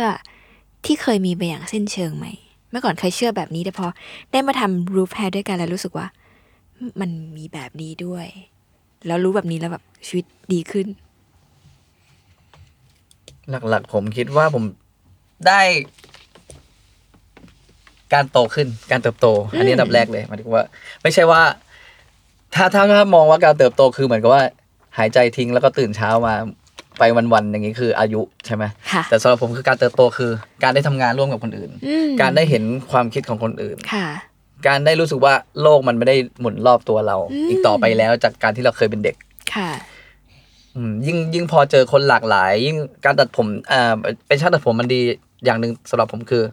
ผมเจอลูกค้าหลากหลายอาชีพมากอืมๆเขาก็จะมีมุมมองของอาชีพของเขา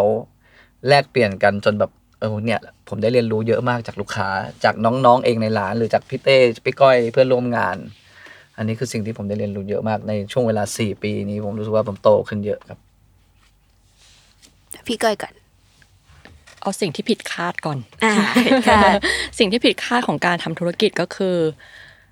อ่าคือการที่เราต้องทำงานตลอดเวลาอืมจริง ๆ คือไม่ได้สบาย ตอนแรกบอกยังจัดคิวตอนต้นตอนต้นเทปอันนี้คือสิ่งที่ผิดคาดใช่ใช่เพราะว่าเราต้องเหมือนคิดตลอด แม้แต่จริง ๆ อย่างอย่างตอนเนี้ยก้อยดูพาร์ทของสุขุมวิทค่ะก้อยก็จะแบบว่าเรื่องคนอืมเราก็จะคุยกับน้องอะไรอย่างเงี้ยค่ะเยอะอะไรเงี้ย ก็เลย แต่ว่าก็ คือสิ่งพวกเนี้ยแหละ คือไอ้ปัญหาพวกเนี้ยแหละ พัฒนาตัวเราอืมจากที่เราไม่ไม่ค่อยคุยกับใครอะเอาค่ะงี้ดีกว่า เราแต่กลายเป็นว่าเราต้องเข้าไปอยู่ในกลุ่มของน้องๆมากขึ้นเนี่ยค่ะคุยมากขึ้นก็พัฒนาตัวเราอืมแล้วก็เรียนรู้งานไปเรื่อยๆ จริง ๆ น้องๆนั่นแหละคือเก่งกว่าเราอีก เพราะค่ะเราอะเอาแต่ตัดผมรับลูกค้าอืมแต่ว่าอ่าน้องๆเนี่ยเขาผู้ช่วยเนี่ยเขาจะมองเห็นภาพรวมได้ได้ง่ายกว่าค่ะเห็นเห็นมากกว่า เราก็จะเนี่ยแหละ เราเลยถึงต้องแบบ คอยเข้าไปหาเขาพูดคุยกับเขาว่ามันมีปัญหาอะไรอ๋อโอเค งั้นมาพูดคุยกัน แล้วก็อะไรอย่างนี้นั่นแหละค่ะก็ ก็ประมาณนี้ ใช่ อืมพี่เต้ละค่ะของผมคิดว่า สติมีสติมากขึ้นในทุกการกระทำอืมเอาอืมทุกความคิดมีความเสี่ยงไม่ เหมืเป็อนนไรค่อยๆเหมือนเหมือนเหมือนเหมือนค่อยๆเหมือนถ้าเบรกตอนเด็ก ๆ เราก็รู้สึกว่าเฮ้ยเราอยากรับลูกค้าให้ได้เยอะเท่านี้เมื่อได้ลูกค้าเยอะเท่านี้ปุ๊บเราจะได้รายได้เท่านี้ต่อเดือนอืมได้เงินก้อนนี้มาฉันจะเอาไปซื้อนู่น ฉันจะเอาไปเที่ยวที่นี่หรืออะไรอย่างเงี้ย แต่ตอนนี้ผมกลับมองว่า ก็ใช้ชีวิต แบบมีสติต่อไป ไม่ใช่หมายถึงว่าไม่ใช้เงิน แต่เราก็ใช้เงินแต่ว่าเราไม่ได้จำเป็นที่จะต้องมีแผนมากขึ้น เหมือน plan เหมือน plan มันก็จะถูก plan มันก็จะถูกวางมาอยู่แล้ว เราแค่อืมใช้ชีวิตตาม tempo ของชีวิตไปโดยที่ไม่ถูก distract ไปด้วยสิ่งเร้าค่ะอื่นๆมา ครับ เหมือนเราเห็นเรื่องอื่นสำคัญกว่า เหมือนใช้คาว่าเห็นหรือว่าเหมือนเหมือนเหมือนมองทุกอย่างให้มันเป็นกลางๆทั้งหมดอืมมากกว่าครับ ไม่ไม่ไม่ ไม่ตื่นเต้นกับสิ่งที่มัน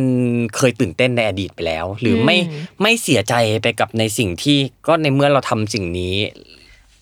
เราแก้สิ่งนี้มันไม่ได้มันต้องเกิดขึ้นมาอืมอะไรอย่างเงี้ยครับนี่ไปพุทธศาสนามาเลยนะอ๋อเหรอพี่เต้คน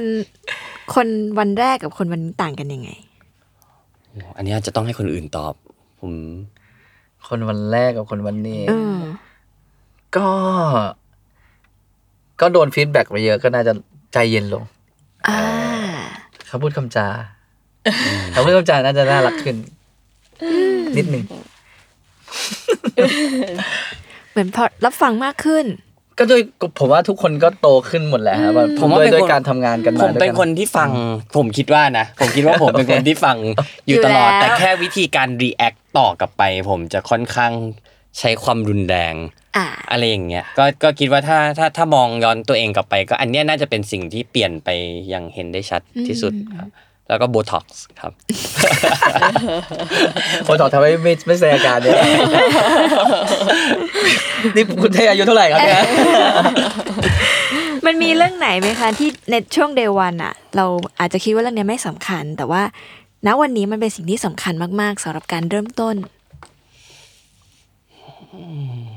ไม่สำคัญ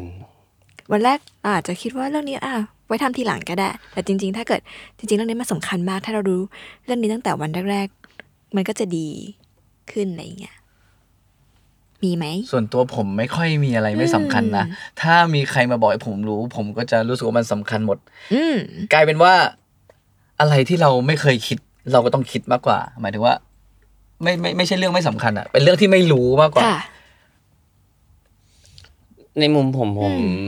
มองว่าทุกเรื่องมันจริง ๆ มันสำคัญทั้งหมดแต่ว่าเราเพิ่งมาเห็นความสำคัญมากค่ะๆในมุมเหมือนนี้เหมือนเพิ่งตระหนักในมุรู้มมากกว่านี้แล้วนถ้าของผมคือเรื่องการการเชื่อใจคนแล้วก็ไว้ใจคนอืมคือถ้าเป็นก่อนหน้านี้ก็จะรู้สึกว่าเฮ้ยไม่ได้ฉันต้องฉันต้องฉันต้องคอยคอยคอยดูตลอดเวลาดูค่ะเอ้ยมันมันจะผิดไปจากตรงนี้อืมไม่ได้นะ เพราะถ้าผิดไปปุ๊บเดี๋ยวมันจะเกิดปัญหาปัญหานี้ แต่หลังๆ ก็เริ่มปล่อยลงแล้วก็อะ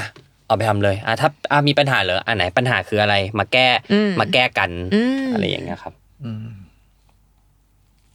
จริง ๆ เหมือนพี่เต้ค่ะอืม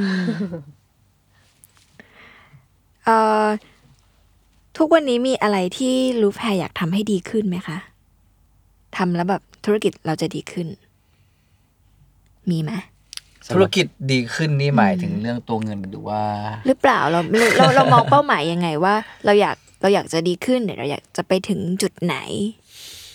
ถ้าของผมผมส่วนตัวผมมองเรื่องการศึกษาอืมผมอยากทำโรงเรียน แต่ว่าอืมด้วยนะ ตอนนี้เองก็ต้องยอมรับว่าเราทรัพยากรบุคคลกับเงิน มันก็ยังมันยังยากอยู่ที่จะไปจนถึงจุดนั้นอืมอันนี้นี่พูดนี่เปิดรับสปอนเซอร์เลยใช่ไหมอ่าใช่เผื่อใครที่ฟังอยู่ investorเราเห็นก็ดีที่มองเห็นเออศักยภาพของพวกผมก็อ่าติดต่อเข้ามาได้นะครับเดี๋ยวจะขึ้นอ๋อเดี๋ยวขึ้นไปที่โพสต์เลยแต่มีคนฟังอยู่หรืออย่างจริอีกอันหนึ่งก็คือ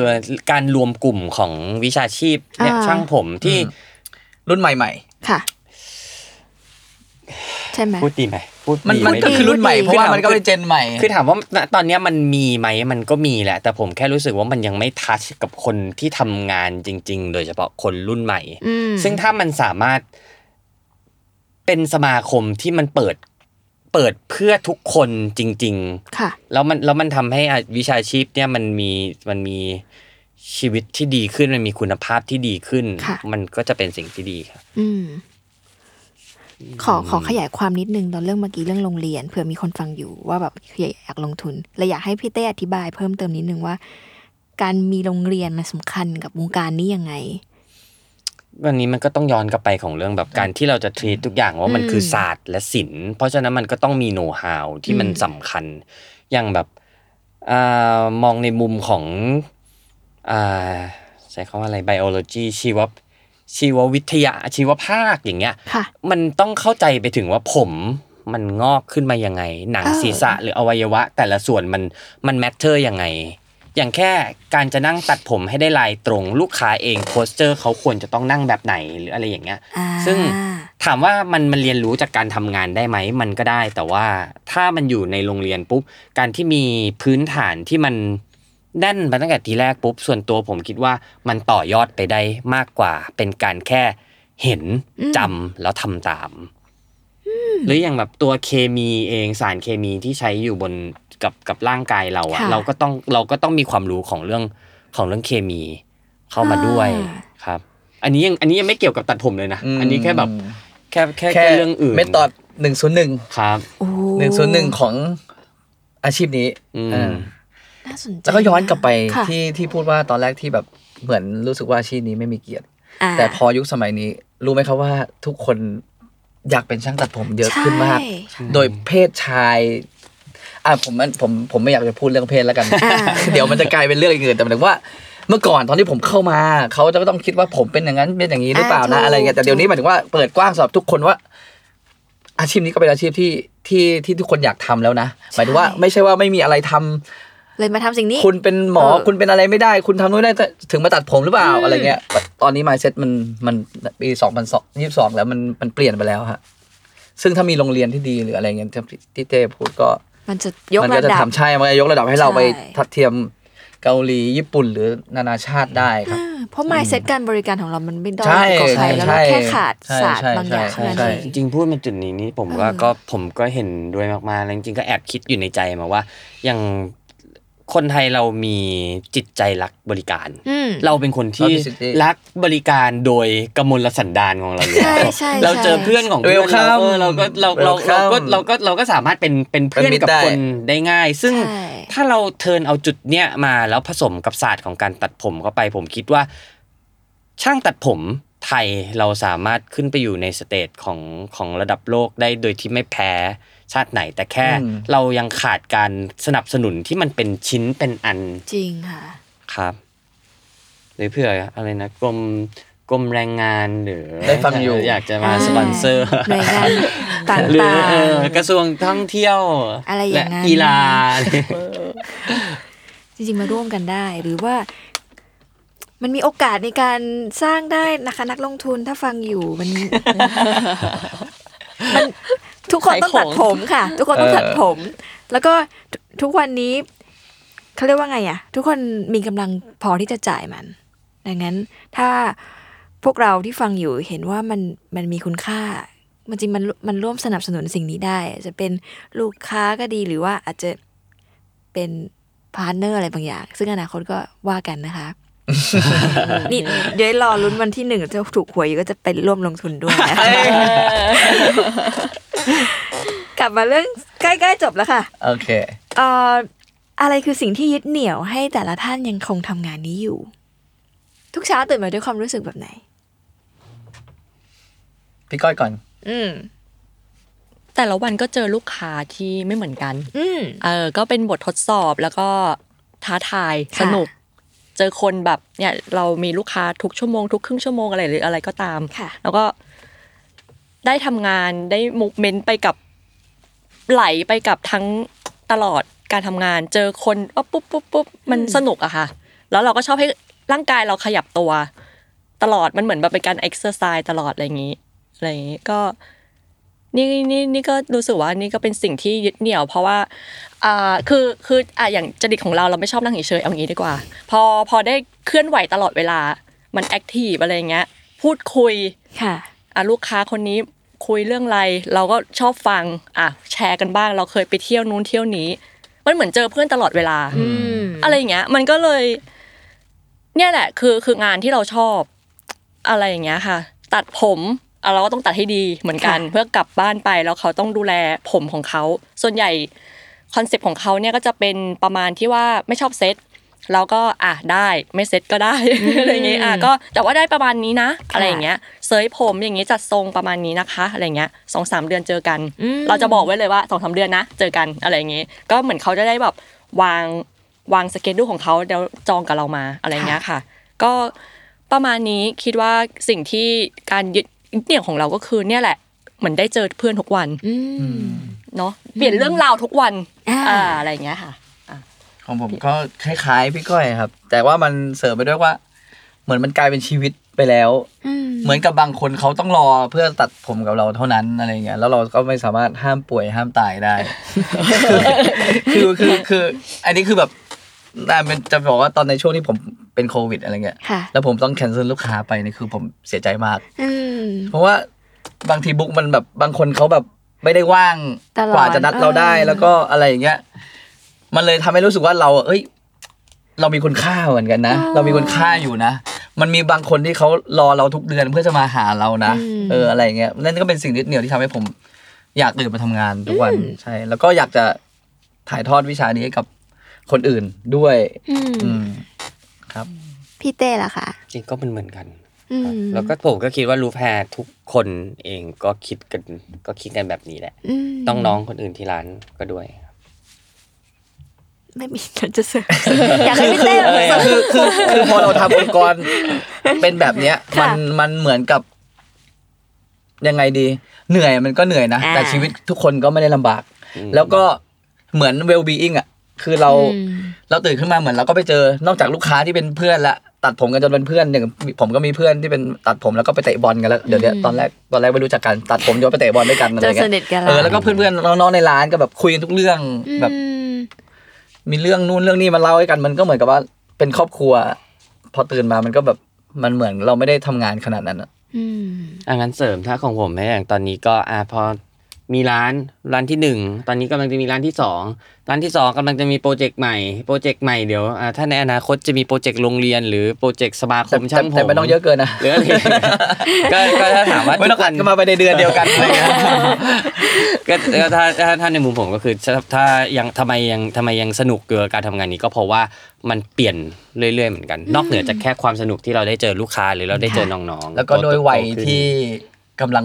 ยังมีกำลังอยู่ อืม อืมครับ มันยังมีโจทย์ใหม่ๆที่ท้าทายและรอให้เราทำอยู่เต็มไปหมด มาก เพื่อจะขับเยอะเคลื่อมานกเลยครับ หรือว่าเพื่อจะแบบ เราไม่ได้มองแค่ตัวหรอกพี่ๆทั้งสามคนไม่ได้มองแค่ตัวเองแหละ เพราะจริงๆลำพังถ้าเราแค่อยากจะตัดผมก็จบได้ แต่นี่เหมือนกับว่า เรามองถึงคนอื่นมองถึงน้องในที่ทำงาน มองถึงสังคม มองถึงลูกค้า คิดถึงวงการเนี่ยมันคือการแบบไปไกลกว่าตัวเรามากๆ แล้วสิ่งนี้มันก็กลับมาถึงทุกคนว่าแบบแล้วเราทำไปเพื่ออะไรอะไรเงี้ยมัน ดีงามซึ่งมากซึ่งเคยได้ยินว่าแบบพัฒนาอืมแบบเด็ก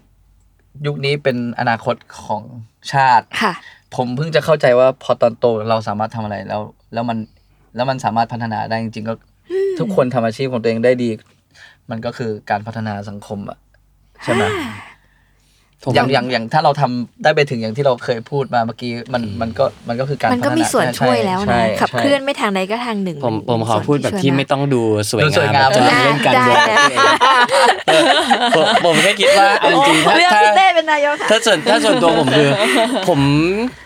ไม่มีลูก อะ ผมไม่ได้เลี้ยงสัตว์ ผมอะอันนั้นไม่ได้เออเออเออมันมันเออ มันก็เหมือนแบบคือ ผมคิดว่ามันเป็นเซนส์ที่อยู่ในสัญชาตญาณของมนุษย์อยู่แล้วที่เราอยากจะ ทำอะไรเพื่อคนอื่น หรืออยากจะดูแลให้คนอื่นอะไรอย่างงี้อันนี้พูดก็สวยอยู่ดีเป็นนางงามมันก็สวยอยู่ดี เออแค่แค่แค่แค่แค่มองว่ามันก็มันมันมันเป็นอินสติ้งของทุกคนอยู่แล้วอ่าเออแต่ก็แค่เราเราใช้มันเราใช้พลังเนี้ยออกมาในทางไหน ซึ่งผมแค่รู้สึกว่าพวกเราแค่ใช้มันออกมาผ่านการทำงานของที่ร้าน มั้งครับพ วกเราอาจจะมั้งไว้ก่อนเพราะว่าพวกเราไม่อาจอยากจะเป็นนางงามไม่ได้ไม่ได้โลภด้วย ไม่ได้แบบว่าอืมไม่ได้อยากใช้ชีวิตอู้ฟู่ขนาดนั้น คือเป้าหมายของแต่ละคนคือ ไม่ได้แบบ เป็นคนบ้าแบรนด์หรืออะไรเงี้ยเออเหมือนว่าใช้ของลักซ์รี่ขนาดนั้นคือพวกเรามีเป้าหมายได้แบบ แค่อยากทำงานให้มันแบบสำเร็จสำเร็จสำเร็จไปอะไรเงี้ยไม่ได้แบบ ไม่ได้มีวัตถุนิยมขนาดนั้น อืม เพราะว่าจริง ๆ ถ้าเรามีความเชื่อแบบนั้นมันมีวิธีอื่นเนี่ยเช่นสมมติว่าเราอยากเป็นร้านที่ใหญ่ที่สุด มันก็มีเวของมันอ่าอะไรอยากประเป็มาณนนั้น ร้านร้านที่ดังที่สุดมันก็มีเวของมันอะไรเงี้ยแต่เรามีเป้าหมายร่วมกันบางอย่างที่อยากจะทำอะไรที่มันใช่ ไม่ได้เป็นใช่ครับในเวนั้นมันก็เลยเกิดขึ้นมาเป็นอย่างนี้ ดูรอไหมดูรอไหมปะ เพราะจริงๆเนี่ยอย่าว่าลูกค้าที่ฟังอยู่อยากให้ร้านนะขยายมากกว่านี้เพราะนัดยากเหลือเกิน ใช่ไหมคะคนฟังอาจจะเกลียดจะฟังดูกินไม่เกคือลียดมันมากไม่อยากไม่ยังไม่อยากขยายเพราะว่าตอนนี้นอนไม่ค่อยหลับโอเคค่ะอืมมีเรื่องไหนที่แบบอยากจะก็อยากให้ลองมาใช้บริการอ่าดูแล้วกัน ที่รูแพรมีสาขาสุขุมวิท 26 แล้วก็สยามครับ อยากให้ลองเข้ามาคุยกันได้อืมแอดไลน์ร้านอ่าอ่าแอดยังไงขายขอคะงขายพี่ของก้อยแอดลูฟแฮร์ ใช่ปะแค่นั้นเอ้ยไลน์แอดรูปไลน์แอดแฮร์แฮร์เข้าไปดูไอจีก็ได้จะได้เห็นภาพชัดครับใช่ไอจีลูปแฮร์สลอนครับค่ะผมพี่เต้ล่ะคะมีอะไรเสริมไหมอืมก็นั่นแหละ มาตัดผมครับ แล้วก็แล้วก็ช่วยให้วงการนี้มัน